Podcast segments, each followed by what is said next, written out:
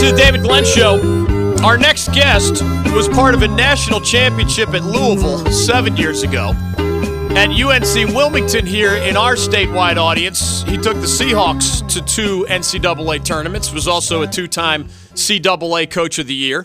He's now in year three as the head coach of the NC State Wolfpack. He's trying to take them to the big dance for the second time in his three years in Raleigh. And last night, he and his team took a huge step in that direction. It was Wolfpack 88, number six Duke 66. I saw that Kevin Keatts, Wolfpack coach, even ran out and partied with the students by the bell tower last night.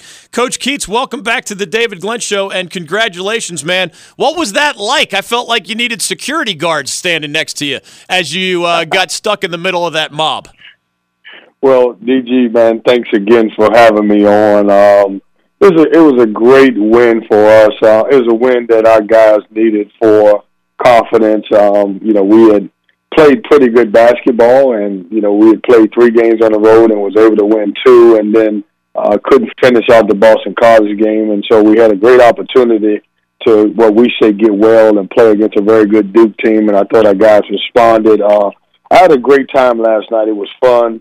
Um, I got a chance to hang out with a student body who um, who did a tremendous job yeah. uh, helping us win the game. And I thought after the game I would go over to the bell tower and hang out with those guys because they helped us win. So it was fun, man. I had a good time. Um, uh, you know, was very happy with our guys, very happy with our fan base. I thought everybody did a tremendous job, and we just got to co- continue to try to build on this. Kevin Keatts is joining us. Follow Coach on Twitter. You can catch some really cool video of what happened, of course, during but after the game last night, either at the Wolfpack's official Twitter handle or at Coach Keatts NCSU. Some really, really good stuff from late last night after the game. Mike Krzyzewski said in the postgame, Coach, this is not an Xbox basketball game. These are human being basketball games. And he credited you and your team for just being hungrier than his Blue Devils were. When you think of the human being aspect of it, was it the crowd? Was it like the seniors realizing that this season might be in the process of getting away? You know, what was the human element that helped you play so well? Well, first of all, we played against a tremendous team, uh, well coached. They had won seven in a row, and obviously you don't get to number six in the country unless you're really good. Um, uh, that being said, our guys knew that we had to take advantage of two opportunities. Um, you know, obviously I'm a guy who always talks about winning streaks, and we had just came off a loss, and it was important for us to try to get back on the right tracks of the winning column. And and then we talked about here's your opportunity. You got a good team coming in here they're really hot, but they're also one of the teams that are, is above you in the ACC standings, and you could certainly move the needle or help yourself a lot. And um, I thought we responded. Um, Markell Johnson was really, really good last night. Devin Daniels, I thought, you know, did a great job in the first half, and then DJ Funderburk played extremely well for us. And those three, and then we had a bunch of guys who made great plays, and uh, they were role players last night, and uh, they made plays to help us win. But it, it was our mentality. Um, I thought we came out with a defensive mentality, and that certainly put us over the hump. DJ Funderburk said after the game, he called the whole NCAA tournament bubble talk, quote, the elephant in the room. I find it interesting, Coach. You know we talk about it as media, uh, and you don't. You know, it's not like you're bothered by that. You know your fans talk about it. You know your players read about it. Why do you not discuss it a whole lot with your players? Uh, what's the what's the upside of just uh, the tunnel vision approach rather than talking about that big bigger picture? Well, I'm that father that thinks that your child can't handle certain things, so you you hide all of the family business away from him. Yeah. Um, in my situation, I I don't talk, uh, and, and I'm probably um, 100% wrong. I just don't think our guys can handle the talk of you know whether it's NCAA, and I think you can solve two problems at once. I think you know if you're going to make the NCAA, you got to win games anyway.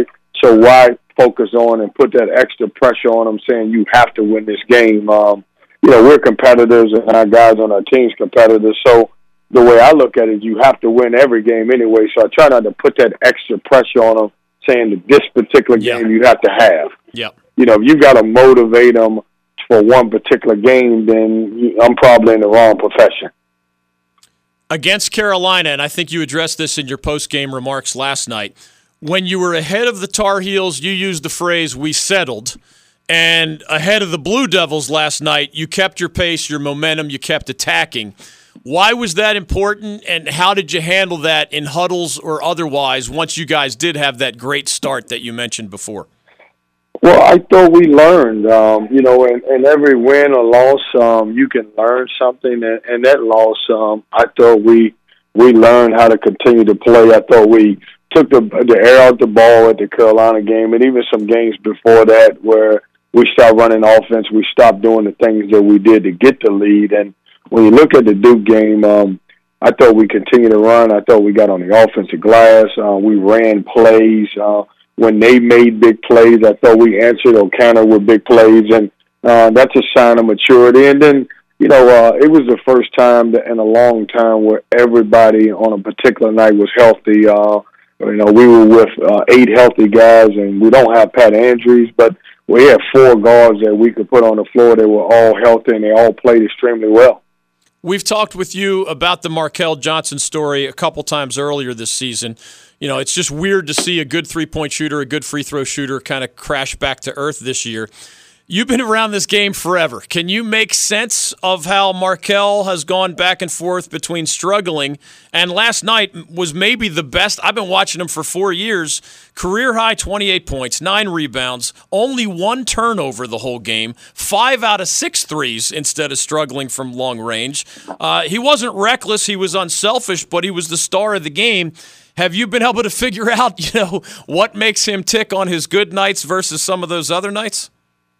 Well, that's what's going to make me go from a, a, a good coach to a great coach. I haven't. Uh, no, he. I, to his credit, I, I will say this, um, DG. Um, a lot of that is preparation and mental preparation and physical preparation. And you know, I watched him the last couple of days leading up to the Duke game, and man, he was vocal. He was a leader. Um, you know, he was one of the you know the guys who stayed behind and got shots. Um, you know, he he put the work in to have the game that he had, and he deserved to have that game. And what I've got to get with him is reinforce that and continue to say, hey, look how you played when you prepared the right way. Um, you know, I, I even think that he was, you know, getting sleep. You know, he's a guy who doesn't have much sleep and he doesn't eat great. You know, he doesn't eat a lot of things, and so I think he's starting to understand in order to be successful in this game, you got to be mentally and physically locked in and take care of your body and and make sure you're doing all the right stuff. And he got rewarded for it. So hopefully he can continue to do those things, and uh, it'll continue to pay off for him we know you well enough to know that whether the last thing that happened was good or bad, at some point, pretty quickly, you turn the page, right? Celebrate, enjoy what you just did, but turn the page. And your next page is a heck of an opponent. Number eight, Florida State. I saw you request uh, that PNC Arena get packed on Saturday the way it got packed last night against Duke. The Seminoles coach Remind me of y'all in some ways. I mean, you're good at creating turnovers with your defense. The Seminoles, I think, are the best in the whole league at creating turnovers with their defense. That was the first thing that came to my mind on this matchup. What's the first thing that comes to yours? Well, they they play the way I eventually want to play. Um, he's able to play uh, ten or eleven guys and run fresh guys in um, and impress you and get up and down, and they kind of wear you down as the game go along. Uh, they'll switch one through five. Uh, very good defensive team. They do a tremendous job in transition on both ends of the floor. Um, he's done a really good job and probably don't get enough credit for the job he's done at Florida State. Um, but you know, we're, we're talking about two of the best teams uh, in our league and country that we have to play back to back. What's your uh, final message to Wolfpack Nation as you contemplate Saturday? Well, I, I love the atmosphere. I, I love, um, you know, this team's going to fight and claw, and you know, just like every coach would ask, is that you know, stay with us and stick with us because, um, you know, we don't win the way we won the game if we don't have the support of our students and our fan base. And you know, when when PNC is uh, rocking, uh, it's one of the toughest places in the country to play, and um, you know, they, those guys are worth at least 10 points the way they scream and yell and everything else. And I just ask for them to bring it every game. Last thing for Wolfpack coach Kevin Keatts Again, follow him on Twitter at Coach Keatts NCSU. Do you leave most of the bubble talk and analysis to others? Because you may even be surprised by this. Maybe you follow it closely. I don't know. Do you know what ACC basketball team out of 15 has the best record in what the selection committee calls quad one games right now? No, I don't. I think you're going to tell me. I am. I it, it's I, it's I, your team. It's. I mean, this is incredible to me, Coach. In quad one games, your Wolfpack is five wins and two losses. Even Duke is four and two. Louisville's four and three, and Florida State and Virginia are three and three. So really, I know you've got some other games you wish didn't get away, but I mean, quad one is kind of complicated. You know, it's top 75 teams at their place and top, uh, what, 50 games neutral, top 30 games at your place, whatever. It can change day to day. But five and two against what the NCAA committee calls your most difficult challenges, that's a heck of a record. Well, listen, that, that is a good record, and you're right, um, DG. I, I expect you to make sure that you pump that nationally. um, I'm not going to do it. No, I get it. Uh, you know, I, I'm going to sit back, but that's that's pretty good, and that says a lot about our guys and the way we're moving the program. But I did not know that fun fact, and that's a good one. And um, you know, we're just going to keep on we got a lot of basketball to play, yeah. and we're just going to keep plugging along. I wish I could claim that I was more powerful. I will continue to scream that number from the rooftops, Coach. Five and two sounds really, really good, but uh, sadly, hey, I have no voice, influence in the committee. Your voice goes a long way, so don't don't sell yourself short. Hey, thanks, man, and congratulations again. We always appreciate you squeezing us in here on the David Glenn Show. Man, anytime. Thank you, DG. You got it. 88 66, Wolfpack over Duke. We're coming back to your calls on the other side. Some of you were there. Some of you are Duke fans who have questions about where the Blue Devils go from here. Other than Tre Jones and Vernon Carey, there were not a lot of great contributions for the Blue Devils, and that is a concern given what it takes to win championships. A supporting cast to go with your star players. The stars showed for the Devils but really nobody else did. The Wolfpack had their veterans step up in huge ways, and Coach Keatts talked about all of them. Markell Johnson, career high 28. Devin Daniels, career high 25. DJ Funderburk, 21 points, 9 rebounds, 3 steals. All three of those guys were efficient, really, at both ends while putting up those numbers.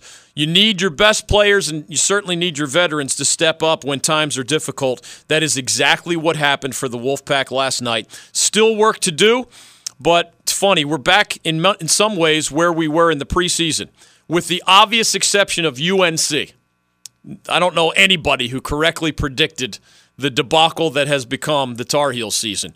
Other than that, do y'all remember who we mostly talked about in the preseason? Duke and Louisville as top tier teams. Here they are, top tier teams months later.